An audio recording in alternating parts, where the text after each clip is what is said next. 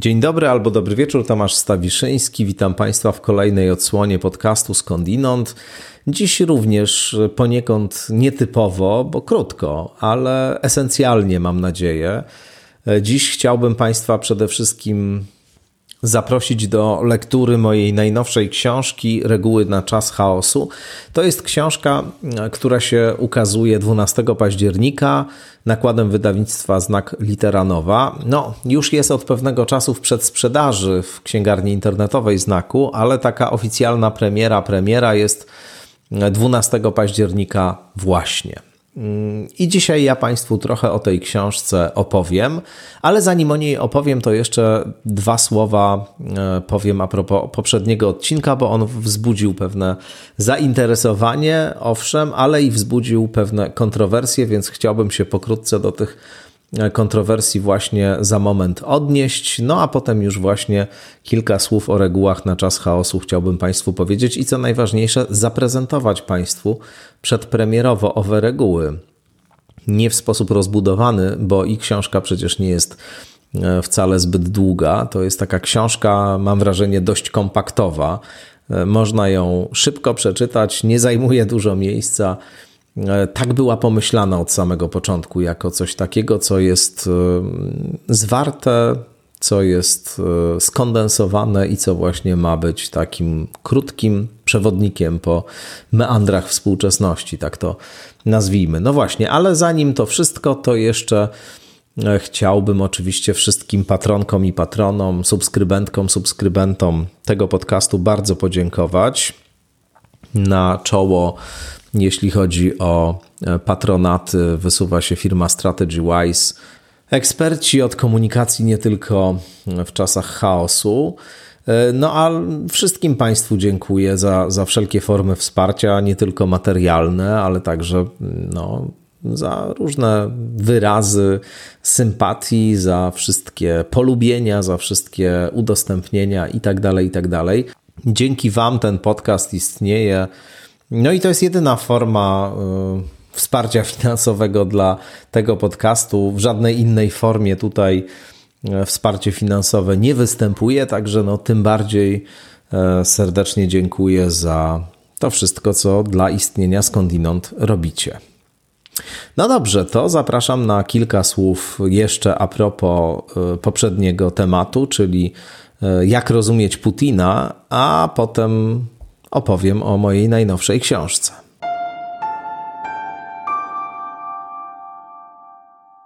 Od razu chciałem wyjaśnić pewne nieporozumienie, które się e, pojawiło wokół e, tematyki apokaliptycznej, która e, pojawia się również w mojej najnowszej książce. Pierwszy rozdział, czy pierwsza reguła w regułach na czas chaosu powiada: Nie daj się uwieść apokalipsie. E, ale rzeczywiście wątek apokaliptyczny był niezwykle istotny w tym, co mówiłem na temat e, działań Władimira Putina. Otóż nie chodziło mi, wbrew temu, jak część z Państwa to zrozumiała, o to, że Putin po prostu uwierzył, że oto nadchodzi apokalipsa i on będzie tej apokalipsy e, zbrojnym ramieniem, czy też on będzie tej apokalipsy po stronie sił światła, rzecz jasna, wykonawcą. Ja w pewnym momencie tam powiedziałem, mam wrażenie, ale jeśli nie, to powtórzę coś z kolei, co napisałem w felietonie, do którego Państwa odsyłałem, a który już się ukazał. Tydzień temu jeszcze był przed publikacją, a teraz jest już po publikacji w Tygodniku Powszechnym. Logika i apokaliptyka. Otóż ta perspektywa patrzenia na to, co się dzieje, którą e, chciałem Państwu zaprezentować, ona właśnie zupełnie wbrew pozorom abstrahuje od, nazwijmy to, indywidualnych cech e, samego e, Putina. To nie jest propozycja psychologicznej analizy tego, co on robi.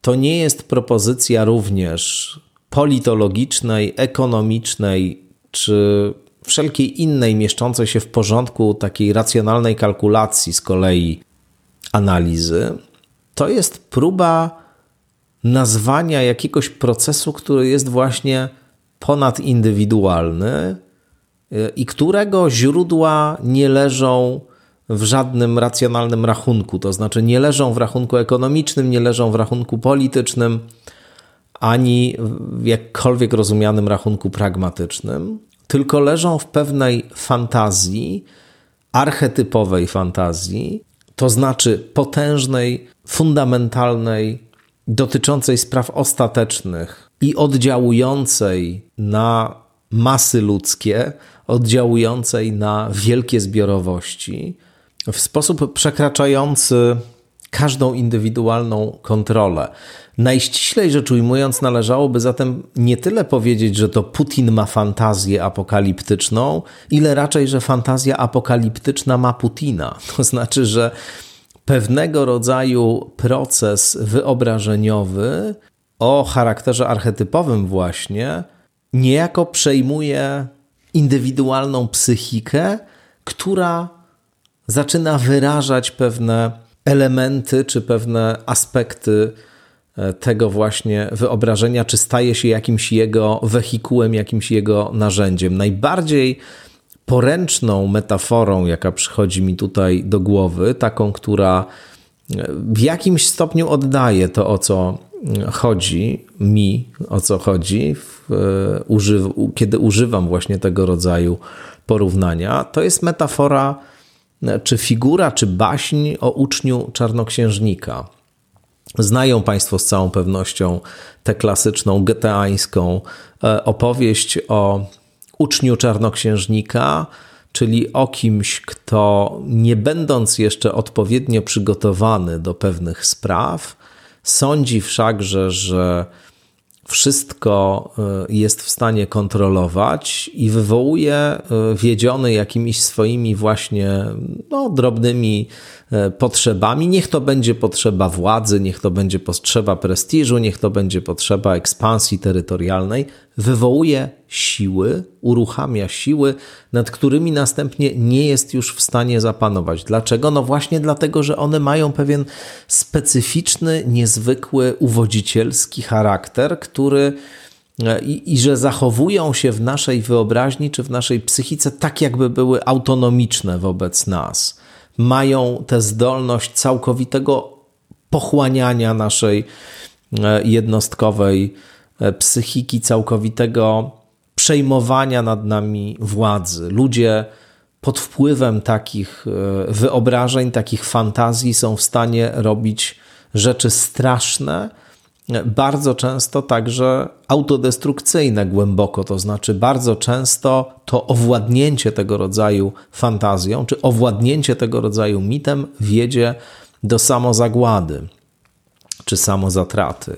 I ja tutaj mówiąc o tym, że właśnie apokaliptyka, a nie logika, nie racjonalność, a apokaliptyczność jest kluczem do rozumienia tego, co dzisiaj robi Putin, to właśnie miałem na uwadze. Nie to, że on mm, w coś tam sobie uwierzył, tylko że pewna przemożna fantazja, pewien przemożny mit poprzez jego działania się realizuje, że on jest tym mitem, czy tą fantazją, czy tym wyobrażeniem w sensie jak najściślejszym opętany i to, co będzie się działo, będzie się działo wedle logiki apokaliptycznej, a nie logiki rachunku ekonomicznego, politycznego itd., tak że zatem może dojść do najbardziej drastycznych, najbardziej jakby się wydawało nieprawdopodobnych scenariuszy.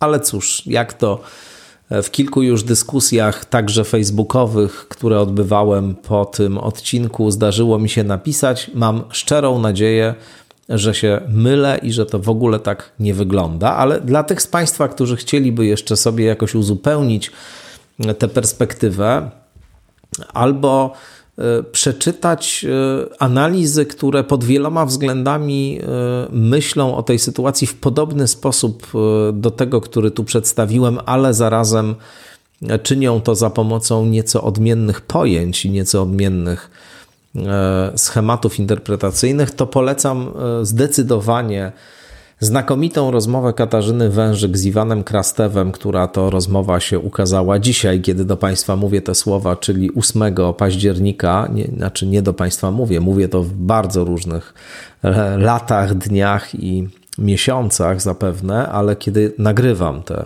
słowa, 8 października 2022 roku w Gazecie Wyborczej Katarzyna Wężyk rozmawia z Iwanem Krastewem. W ogóle dotychczasowe analizy Krastewa wydawały mi się bardzo głębokie, dotyczące tego, jak ten konflikt e, rosyjsko, znaczy nie konflikt, brutalna napaść Rosji na Ukrainę będzie przebiegać. No i to jest naprawdę znakomita rozmowa. Bardzo zachęcam do tego, żeby ją e, przeczytać. Zdecydowanie. Krastew mówi mniej więcej to, co ja tutaj, to znaczy widzi tę e, perspektywę e, spiralnej, samonapędzającej się eskalacji, od której prawdopodobnie już nie ma e, w tym przypadku odwrotu. To znaczy, trudno sobie wyobrazić coś, co by się mogło wydarzyć, żeby zatrzymać rozwój wypadków. No chyba, że wreszcie Putin zostałby zlikwidowany przez kogoś albo ze swojego otoczenia, co jest jednak mało prawdopodobne, albo wskutek jakiejś interwencji e, zewnętrznych służb e, któregoś z państw e, natowskich na przykład, albo Ukrainy, kto wie. No, gdyby coś takiego rzeczywiście się wydarzyło, to inna sprawa, ale jak na razie niestety wydaje się, że ta spirala rozkręca się w tym kierunku, od którego już nie ma odwrotu.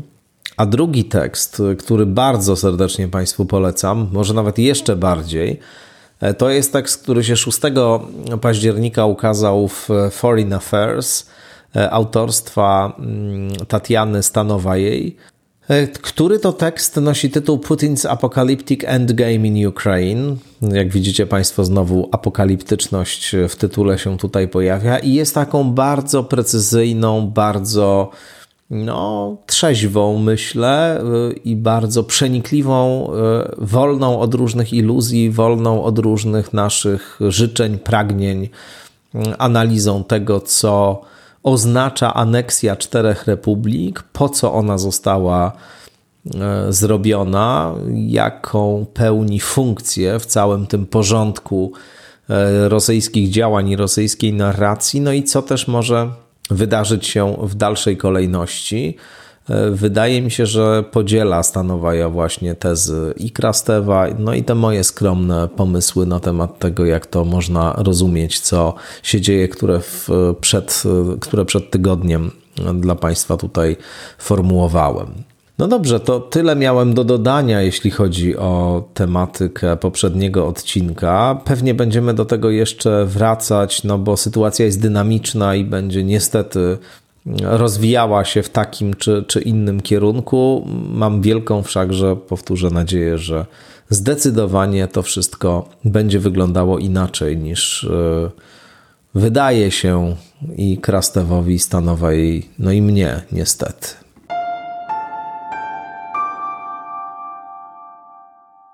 No a teraz już chciałbym Państwu serdecznie zarekomendować moją najnowszą książkę Reguły na czas chaosu, e, która się ukazuje, tak jak powiedziałem, 12 października, czyli w najbliższą środę.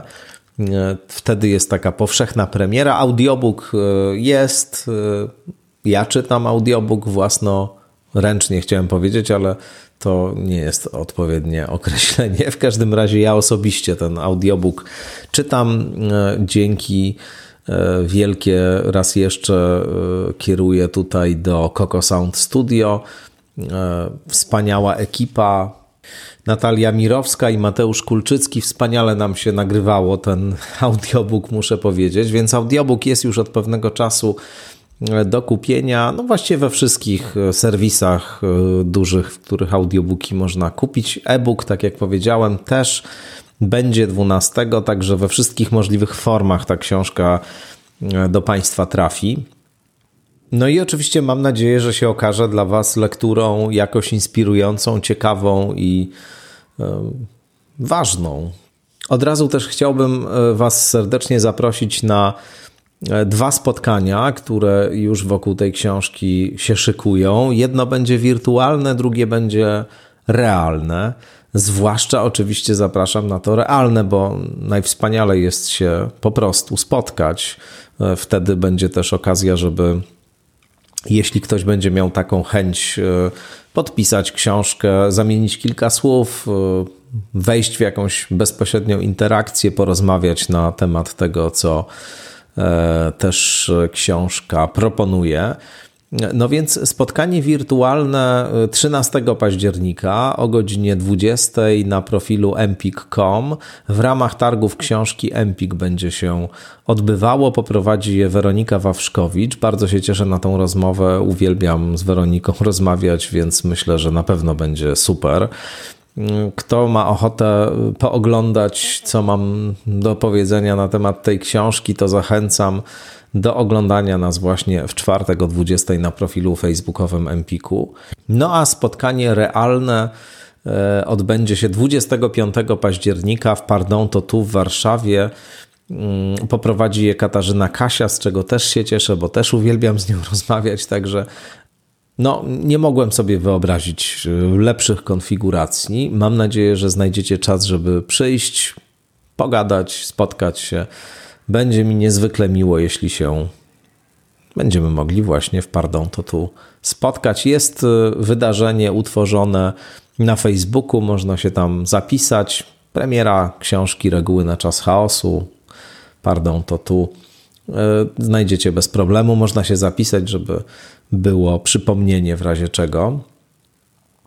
To tyle chyba ogłoszeń y, parafialnych, jeśli można tak powiedzieć. W różnych miejscach E, będę się pojawiał i o tej książce mówił e, w różnych audycjach, w różnych podcastach, w różnych e, YouTube'owych kanałach i już mam kilka takich wizyt za, zaplanowanych, też pewnie jakiś wywiad pisany ze mną się na temat tej książki pojawi, no ale tak naprawdę wszystko, co miałem najważniejszego w tych kwestiach, których książka dotyczy do powiedzenia, to właśnie w książce napisałem i nie po to jest książka, żebym ja to wykładał w swoich różnych wypowiedziach na jej temat, więc e, tym bardziej Państwa zachęcam do tego, żebyście po książkę sięgnęli.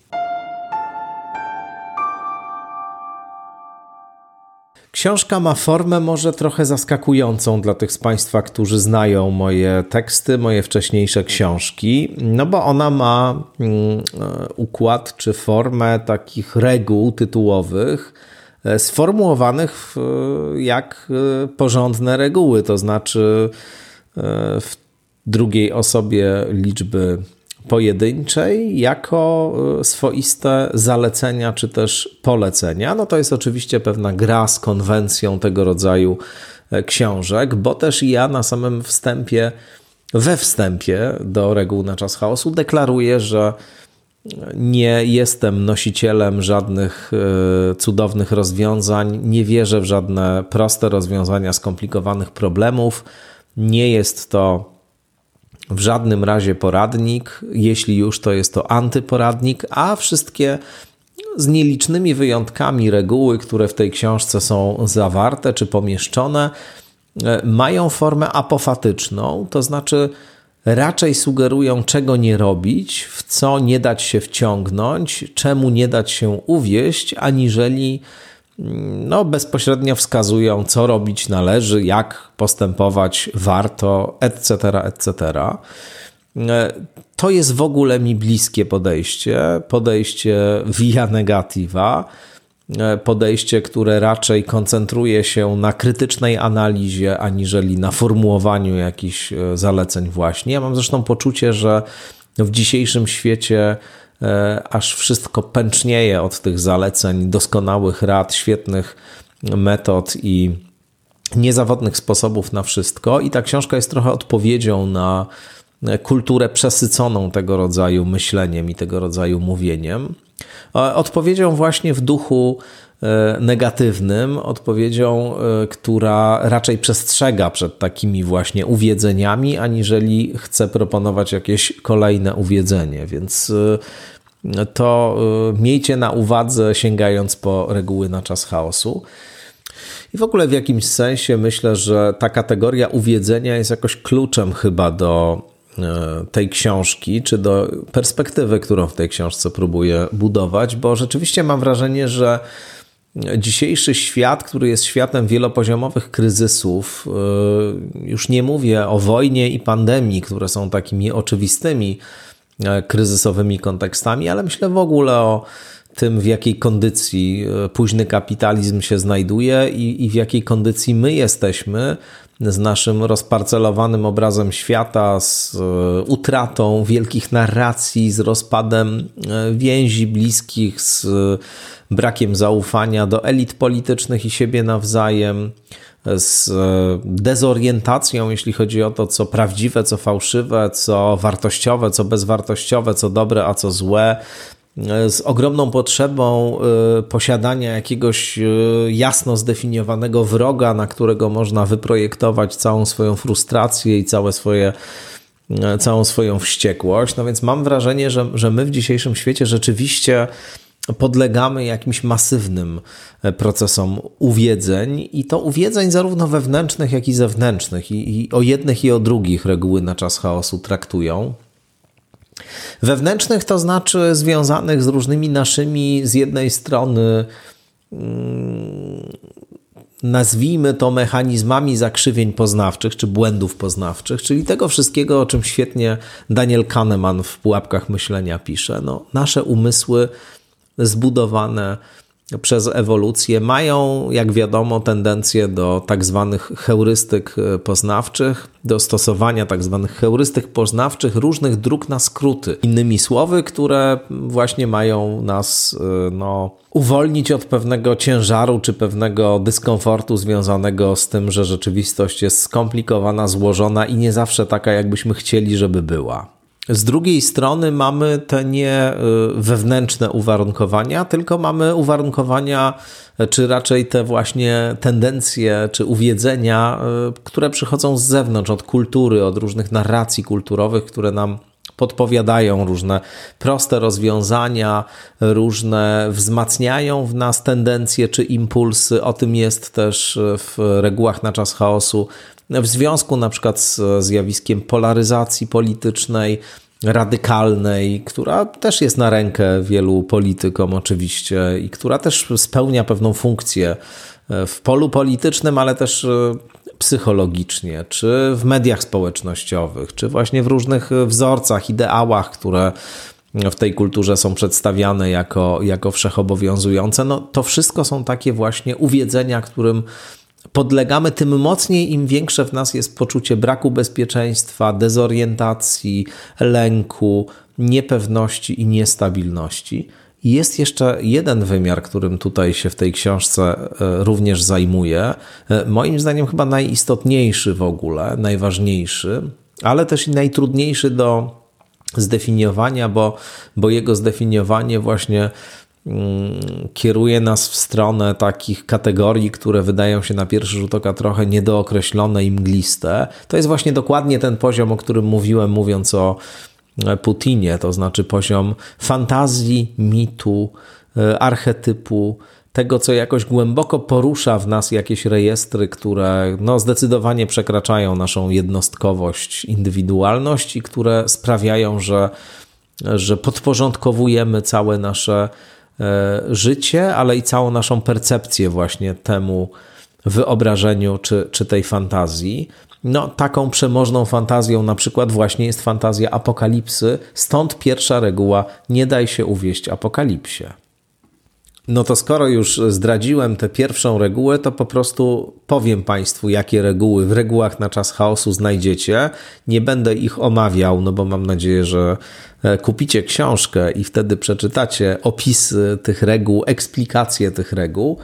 No ale to myślę da Wam jakiś obraz tego, jak prezentuje się całość i może sprawi, że jakoś bliżej zechcecie tę książkę poznać, kupić ją, przeczytać. No to oto reguły właśnie. Reguła pierwsza: nie daj się uwieść apokalipsie. Reguła druga: ogranicz używanie mediów społecznościowych. Reguła trzecia: przestań się oburzać. Reguła czwarta: nie ulegaj polaryzacji. Reguła piąta: żyj w niezgodzie ze sobą. Reguła szósta: kieruj się racjonalnością, a nie tożsamością. Reguła siódma: nie podążaj ścieżką serca. Reguła ósma: przedkładaj myślenie nad działanie. Reguła dziewiąta: czytaj książki. Reguła dziesiąta: nie szukaj pewności. Reguła jedenasta: memento mori. To jest 11 reguł na czas chaosu. Jak powiedziałem, nie będę ich tutaj Państwu omawiał, no bo przecież nie o to chodzi, żebym omawiał coś, co e, chodzi o to, żebyście właśnie przeczytali. E, ale jeszcze dodam do tego e, cytat, który mm, wybrałem sobie jako motto do tej książki. Cytat niezwykle przenikliwy, zresztą z jednego z moim zdaniem najbardziej przenikliwych myślicieli współczesnych, czyli Christophera Lasza, czyli autora książki, która się tu już pojawiła nieraz, Kultury narcyzmu, którą podkreślę to raz jeszcze, mam za jedną z najbardziej przenikliwych diagnoz e, współczesności, za jedną z takich książek, które mm, nazwały pewne procesy w sposób niezwykle przenikliwy, e, wyprzedzając jednocześnie swoją epokę i, i właśnie dostrzegając rozmaite zjawiska niejako w zalążku, w fazie larwalnej. Dziś to wszystko rozkwitło najpełniej i różne zjawiska, które mamy, a których Lasz nie mógł znać, no bo pojawiły się dopiero później, są wzorcowym przejawem, moim zdaniem, e, czy jakąś formą właśnie kultury narcyzmu, na przykład victimhood culture, tak zwana kultura ofiarnicza, o której pisałem trochę w ucieczce od bezradności, jest pewną moim zdaniem mutacją kultury narcyzmu właśnie, ale to jest kwestia na osobne e, dyskusje. Nie chcę tutaj popadać w, dy w dygresję, bo reguły na czas chaosu przecież są e, bohaterką czy bohaterem tych e, rozważań tutaj. Otóż ten cytat z kultury narcyzmu właśnie, ale z posłowia, które Lasz to kultury narcyzmu po kilkunastu latach napisał, brzmią tak, a dotyczą współczesnej kultury. Wszystko sprzysięga się, aby wspierać eskapistyczne rozwiązania psychologicznych problemów zależności, oddzielenia i indywiduacji oraz odwodzić od etycznego realizmu, który umożliwia ludziom pogodzenie się z egzystencjalnymi ograniczeniami ich potęgi, siły i wolności. Prosty cytat, wydaje się, a jednocześnie bardzo głęboki, mam wrażenie, który powiada no właśnie, tyle, co, co, co, co właściwie wcześniej starałem się powiedzieć, mówiąc o tych uwiedzeniach zewnętrznych, ale i wewnętrznych również. Otóż Lasz powiada, że dzisiejsza kultura nie pomaga nam pogodzić się z egzystencjalnymi ograniczeniami naszej potęgi, siły i wolności, a wręcz przeciwnie, sprzysięga się, aby w stronę jakiegoś eskapizmu nas e, prowadzić, w stronę jakiegoś fantazjowania na ten temat, w stronę e, jakiegoś e, odrealnienia, które właśnie sprawia, że postrzegamy naszą realną sytuację zupełnie inaczej niż ona się faktycznie prezentuje. To znaczy, że mamy dziś niezwykle intensywne fantazje dotyczące potęgi siły i wolności, właśnie nieograniczonej potęgi siły i wolności, i przez to oddalamy się od takiej perspektywy, czy od takiej refleksji, która prowadzi nas właśnie do zrozumienia naszych własnych ograniczeń.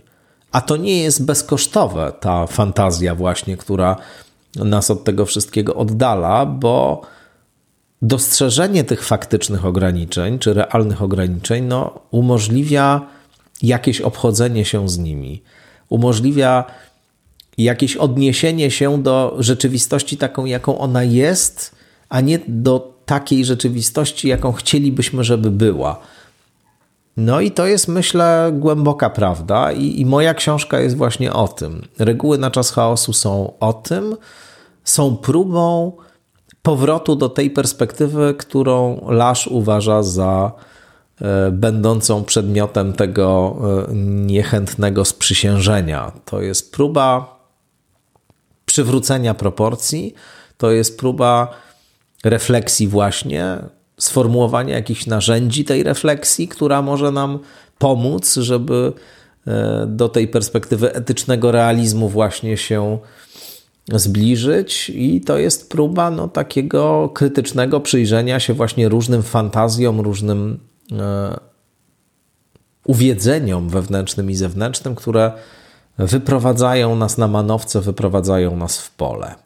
Co w czasach chaosu ma podwójnie negatywne konsekwencje, bo czyni nas wobec tego chaosu jeszcze podwójnie bezradnymi, no i sprawia, że nie jesteśmy w stanie konfrontować się z realnymi problemami, bo po prostu ich nie rozumiemy, nie widzimy czym są, nie potrafimy w żaden sposób się z nimi skonfrontować.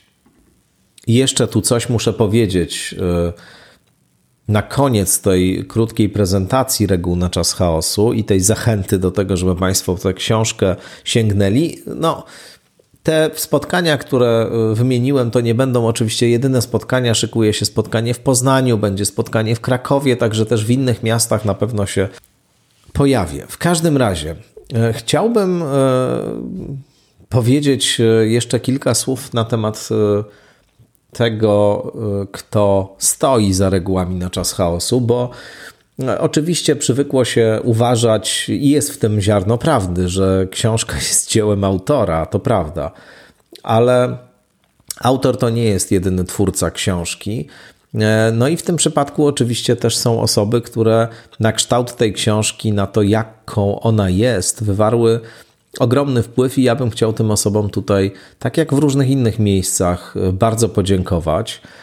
Przede wszystkim podziękować chciałbym mm, Dominice Kardaś, która wykonała naprawdę świetną pracę nad tą książką, nad pierwotnym, pierwotną jej wersją, nad pierwotnym tekstem, który przysłałem. Dominika bardzo uważnie ten tekst przeczytała, zaproponowała wiele zmian, wiele poprawek y, w niektórych przypadkach y, czasami się bardzo denerwowałem, jak widziałem na pierwszy rzut oka, że coś, do czego byłem bardzo przywiązany, ona proponuje, żeby jakoś zmodyfikować, no ale później zazwyczaj, nie zawsze, ale zazwyczaj e, po przemyśleniu sprawy przyznawałem jej rację i to, jak ta książka się dzisiaj prezentuje w tej formie, w której Państwo ją dostają, w ogromnym stopniu jest też zasługą tej pracy, którą włożyła mm, w nią Dominika. Y, podziękowania należą się oczywiście Magdzie Kuc, która jest autorką y, okładki i w ogóle całej oprawy graficznej tej książki. Y, Magda jest też, podobnie jak Dominika, była redaktorką Ucieczki od Bezradności. Taki Magda przygotowywała również okładkę Ucieczki od Bezradności. Było dla mnie oczywiste, że chciałbym pracować raz jeszcze z Magdą i z Dominiką zdecydowanie, no bo to są wspaniałe fachowczynie, profesjonalistki pierwszej klasy i, i książka to też jest pewien przedmiot estetyczny, poza tym, że jest to tekst, to też jest przedmiot, to, to też jest okładka, to też jest jakaś forma, która mówi obrazem, ten obraz jest niezwykle wyrazisty i sugestywny na okładce reguł na czas chaosu i, i to jest zasługa Magdy, która jakoś lapidarnie tutaj potrafiła właściwie całą treść zamknąć w obrazie pięknym, estetycznym. Naprawdę jestem ogromnie, ogromnie zadowolony z tego. E, książka, no to jest też e, przedmiot, to jest też zbiór idei, nazwijmy to, żywy, który idzie potem w świat i który w świecie na różne sposoby sobie radzi. Osobą z kolei, która zajmuje się regułami, opiekuje się regułami i właśnie prowadzi reguły w świat, jest Zosia Kotecka, znakomita promotorka, która również promowała ucieczkę od bezradności i też bardzo chciałem, żeby to właśnie Zosia była promotorką reguł i cieszę się, że, że miała taką możliwość i miała taką chęć. No i oczywiście last but not least y, Bogna Rosińska, czyli dyrektorka wydawnictwa Znak Litera Nowa i, i ta redaktorka nabywająca, jak to się mm, elegancko nazywa. No, osoba będąca też spiritus movens tego mojego pisania dla wydawnictwa Znak. Y, ogromnie inspirująca, ogromnie wspierająca, ogromnie zachęcająca do, do pracy. No, życzyłbym każdemu naprawdę piszącemu tak wspaniałych y, osób, które pomagają, współpracują, współtworzą y, książkę właśnie, to dzieło, którym, którym jest książka. No ja mam tutaj wyjątkowe szczęście i, i naprawdę bardzo podkreślam też, że to jest ich dzieło również. Ta książka jest także ich dziełem. No dobrze, to ja Państwu po prostu raz jeszcze te reguły na czas chaosu, które przypomnę 12 października ukazują się nakładem znak litera nowa, serdecznie, serdecznie polecam. Liczę na to, że się spotkamy wirtualnie 13 października na profilu facebookowym Empiku w transmisji spotkania, które poprowadzi ze mną Weronika Wawrzkowicz o godzinie 20. No a przede wszystkim też mam nadzieję, że się spotkamy w realu w Pardon to tu w Warszawie 25 października o 19. Katarzyna Kasia ten wieczór będzie prowadziła. Tymczasem do usłyszenia. Wszystkiego dobrego.